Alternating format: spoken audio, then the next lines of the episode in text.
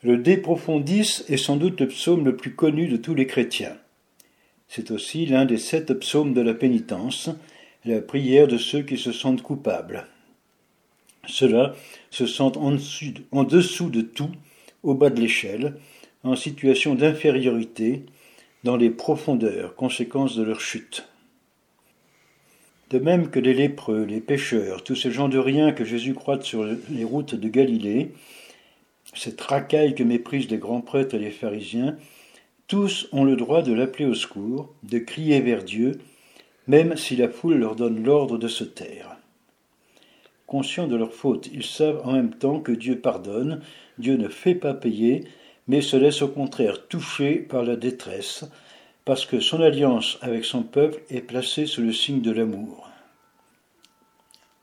Ce mot hébreu, chesed, désigne un lien que rien ne peut remettre en cause, car éternel est son amour, comme le répète vingt-six fois un autre psaume, le psaume 135. D'où cette confiance qui est celle du veilleur qui attend l'aurore avec la certitude du retour de la lumière.